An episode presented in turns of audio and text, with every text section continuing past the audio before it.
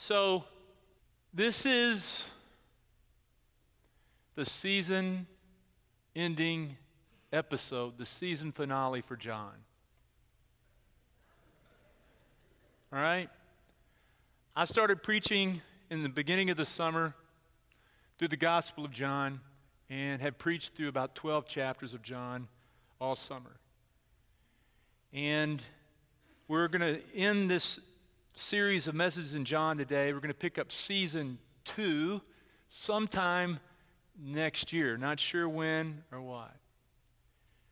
Uh, the reason in your guide there is no uh, scripture or questions is that I wasn't sure how I wanted to end the series. Also, I will, I will tell you that this week I've had a really, really heavy and sorrowful heart. I felt a lot of sadness this week for lots of reasons. And I will tell you what I do when I feel sad and sorrow. I open up my Bible and I just read and I look for a word. And so this week I, I, didn't have a title, I didn't, I didn't have a message, and I just kept reading through John chapter 11 through John chapter 14 and 15 and 16. And then something occurred as I was reading. And there was this one verse that spoke to me to a deep place in me. John, John 11, 36, there is this verse there that I think is a powerful word to us and to me and to our world. And in verse 36, John chapter 11, this is what it says The people who were standing nearby said, See how much he loved him. When I read those words, I underlined them. See how much he loved him. Let me give you the context for those words. Jesus was with his disciples, and Mary and Martha sent word to Jesus that Lazarus was dying. Lazarus was a personal friend of Jesus, as were Mary and Martha. Jesus goes to be with them, and by the time he arrives, Lazarus has died. He meets Mary and Martha, the two grieving sisters on the road. He feels their grief and their sorrow. And then says, Where is the grave? Where have you buried him? He then walks to the grave. And standing there at the grave, it says that he began to weep. And when the crowd who had gathered there at the gravesite saw Jesus moved to human emotion and tears by the sorrow of Mary and Martha, and when they saw that he was crying because of the loss of his friend, they said, Oh, see how he loved. Him. Now, this is this is, was a remarkable statement because you consider who Jesus is in, in John at this point. In John at this point, John has said over and over again that Jesus is the Messiah, the Son of the living God, the light of the world, the bread of the world, the living water, who has come to bring life to the world. And the idea that the Son of God, the one who was God, would be moved by human emotion and sorrow and grief and cry and weep is a powerful thing. To see that God is this loving God who meets us at those dark places in our lives, it's a powerful thing. And as I read that this week, see how much he loved him, I realized that you could basically take that one statement and summarize the whole gospel around that one phrase see how he loved him. Because when you go back to the beginning of the gospel, John lays out the framework for his narrative by telling us a few things about who Jesus is and who he would be and what he means to us. The first thing he said is that from his abundance, from the abundance of Jesus, we have received one gracious blessing after another. And he says that Jesus was full of unfailing love and faithfulness. Unfailing love, a love that will not give up, a love that will not quit, a love that perseveres, a love that will not walk out in tough times, a love that just is unfailing and true and unconditional, but also unfailing love and faithfulness, a love that will always be present and always show up. And then he adds these words that he was God revealed to us. What is God like? God is like this unfailing love, this faithfulness. God is like this abundance of blessing and grace. And then when we see Jesus, he reveals the infinite to us. The stairway between the infinite and the finite, the, the thing that bridges the gaps between the Creator God and us as human beings, the one who came from heaven to earth to bring us love. He was God in flesh who came to touch human flesh. And it was the demonstration of God saying to the world, See how much I love them. And then you see in the gospel all these people he encounters. First thing he does, his first miracle is performed. He goes to a wedding, and there he, he meets a couple, and they've run out of wine, and he makes wine. And you look at that story and you say, See the blessings, see the abundance, see how much he loved them. And then you see him passing through Samaria, and he encounters a Samaritan woman, a woman that he had been forbidden to have contact with. He loves her, he shows her grace, he gives her living water, she gets life and light. And you look at that story and you say, See how much he loved her. See, human flesh, God in human flesh, touching flesh, loving people. And then he meets a hungry crowd on the side of a hillside. They're hungry, they're starving. He feeds them. You look at the story, you say, See how much he loved them. And then he meets a, a woman in the temple who is caught in the act of adultery. They brought her into the temple to shame her, to condemn her. He forgives her. See how much he loved her? He meets a Roman official on the road whose son is sick and dying. He heals his son. See how much he loved him? He meets a lame man who's been laying beside a pool for decades, a man who's a virtual outcast. Heals him. See how much he loved him?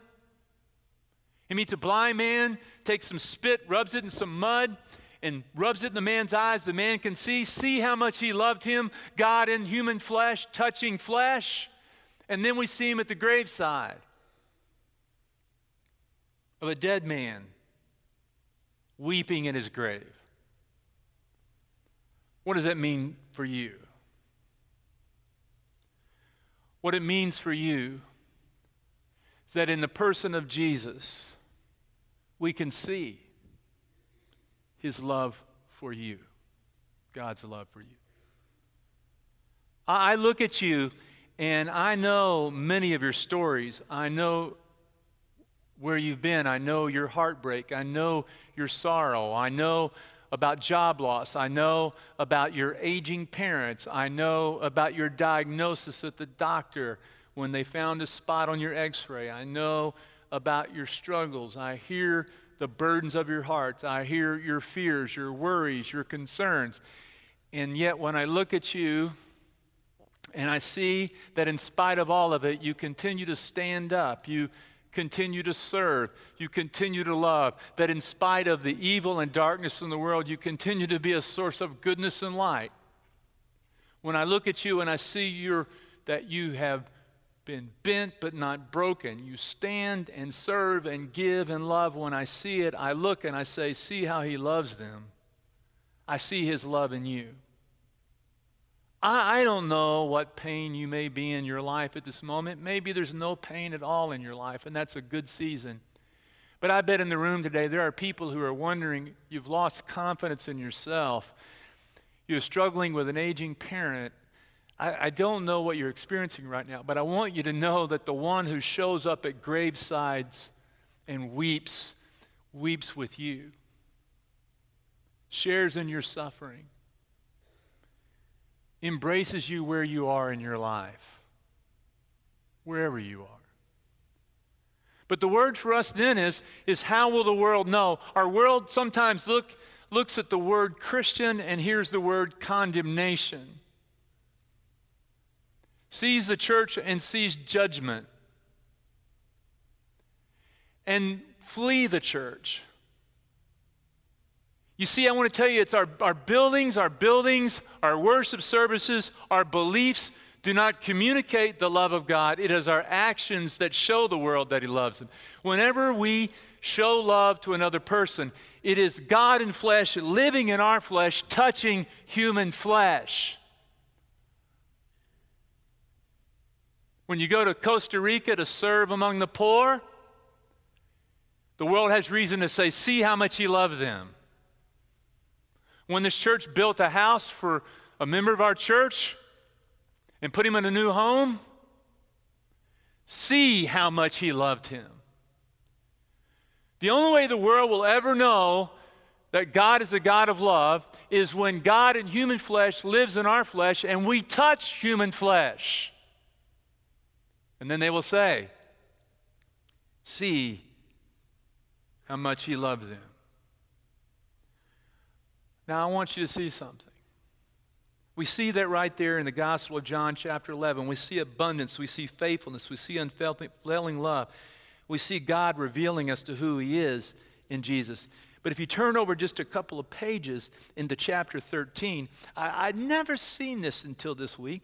There's this incredible connection to what I just referred to, another demonstration of what I'm talking about. You see, between chapter 11 and chapter 13, Jesus is talking about his death. Because what happens? When, when he raises Lazarus from the dead, guess what happens? It brings out the religious leadership because they say, What are we going to do with him? And so they begin to plot his death. In fact, they, they begin to plot the death of Lazarus too. Well, because they're concerned that other people will go after him, will follow him. And that's the truth. If you begin to live this way, guess what's going to happen? People are going to start wanting to know more about Jesus and they're going to start following him too. Well, they want to shut this down, and then Jesus begins to talk very openly about what's going to happen. He's going to go to Jerusalem, he's going to die. By the time he gets to chapter 13, he's huddled his disciples around him, and they're in the upper room. Now, in Matthew, Mark, and Luke, there is the, the, the communion service that takes place, but John doesn't record it. John records another event. He records the washing of feet. You're probably familiar with the story, but let me set it in this context for you. At the beginning of chapter 13, it says it's Passover and that his hour has come and he's going to return to heaven to his Father's glory. Now, when we read that, when it says he's going to return to heaven, you need to understand that he's not booking a first class ticket on a flight with someone to serve him champagne and a nice meal. No, his return to heaven is going to be through a path of agony. His vehicle will be a cross. He's going to be the Passover lamb that's going to be slain for the sins of the world. He's going to be laid on the altar and sacrificed for those who are even his enemies. So he's got this on his mind and he wants to share a tender moment with his disciples. And very, the very next statement in chapter 13, it says that there will be those among him who will betray him. And his name is Judas. So, given all that, what would you do? You know all this information. You know, you're in a room with people who are going to deny you, doubt you, betray you. What do you do? What does Jesus do? Jesus does this incredible thing. He gets down on his hands and knees and takes off his robe and he takes Judas's feet in his hands and he washes them. Now, when I read that, I say, don't do it. Why do you have to do that? I mean, I mean, don't you know that those feet are going to walk out of that room and walk straight to Caiaphas, take some silver, and then walk him right back to you in the garden, and he's going to betray you, and you're going to be, you're going to wash his feet. Don't take Peter's feet in your hands, because he's going to walk out of that room and stand by a fire and deny you. Some are going to walk out of the room and just keep on walking and leave you. And then some, like Thomas, are going to walk out of the room with their feet and doubt you. Really, Jesus? You're going to wash their feet? But even knowing this, what does he do? He gets down on his hands and his knees and washes their feet. There's only one thing you can say when you see that. See how much he loves them? You see, you look at your own life and you look at my life. And the reality is that He does not just meet us in those moments in our life when we are weeping and filled with sorrow for loss and suffering. But the Bible also says that all have sinned and fallen short of the glory of God. That our feet take us places they should not take us. That we deny Him with our actions. We are unloving and kind and filled with pride and selfish wrong headed, and we make mistakes. But the wonderful thing about grace is that even so, even so, even so, He takes us in His hands and He washes us. You know, I was, I was uh, 16 years old when I was washed. He's still washing. He took me in the baptistry and he washed me, he cleaned me up. And every time we perform a baptism in this church, it's a washing ceremony. And what does it mean? When, when a person is standing in the, in the baptismal, it's not just the story of a changed person's life, it's a story of God's love. You look at the person in the baptismal and you see the washing and you say, See how he loved him, see how he loved her. And so, like Peter, when we hear that, we go, Take me, Lord, take my whole life, just wash me, cleanse me. So, he doesn't just meet us in our grief, he meets us in our sin and our waif, our, our, our, our, wickedness, all the things about us that are impure and unclean. And, and he continues to love us. And when the world looks at us and sees us, imperfect as we are, and sees that he still loves us, what can they say? But see how much he loves them. So, as a church, what does that mean for us? It means it doesn't matter who they are. We just get down on our hands and knees and we just serve. We wash people. We don't, they don't have to be worthy or prove themselves in any way. We just wash them and clean them and give our lives to them. The world is filled with so much religious hatred and religious suffering in the world. And people argue this Bible verse over that Bible verse or this or that or all those kinds of things. But the most convincing evidence of God in flesh is when His flesh is in us and we reach out and we serve. And we say, Because He loves me. He reached me. Isn't that incredible? Those two scenes back together. Now, let me pull you back to the middle. I'm going to sum it up here with this, this profound statement that he makes here. Um, in John chapter 12, in the middle of it, he's talking about his death. And then Jesus just drops this incredible statement. And this statement is what it means to follow him. Friends, this is the kind of church that I think we are and want to aspire to be. Jesus replied, Now the time has come for the Son of Man to enter into his glory. He's talking about his suffering. I tell you the truth, unless a kernel of wheat is planted in the soil and dies, it remains alone. But its death will produce many new kernels, a plentiful harvest of new lives. When we offer our life, there is death and loss and we give up things. We give, it's not easy to follow Jesus. But when we die to self and we experience loss and we live courageously, it brings about life. The death of our own ego, the death of our own ambition, the death of our own pride. He laid down his title to give life to the world.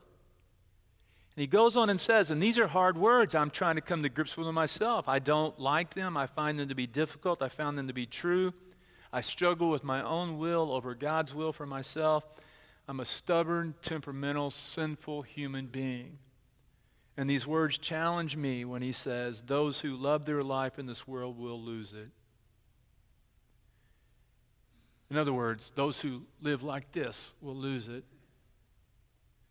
But those who care nothing for their life in this world will keep it for eternity, meaning that what we give away is what we get to keep.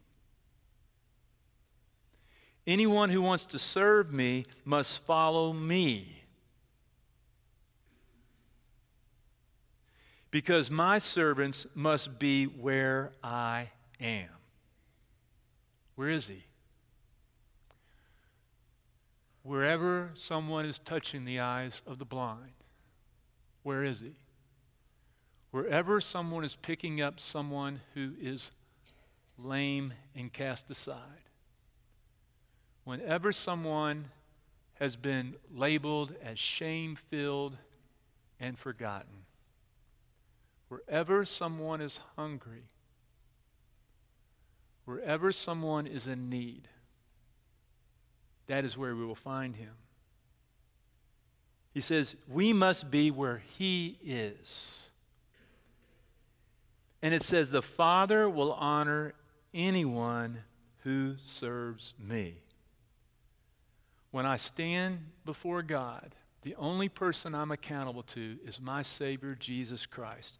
Not to any church or to any man, but for my own behavior and my own willingness to give my life away for Him and to love as He's called me to love and to love others. Now my soul is deeply troubled, he says. Should I pray, Father, save me from this hour? But this is the very reason I came, Father, to bring glory to your name. When you hear that story, you say, See how he loved them? And I end season one with these words. Verse 32. He says, And when I am lifted up from the earth, I will draw everyone to myself. God in flesh, touching human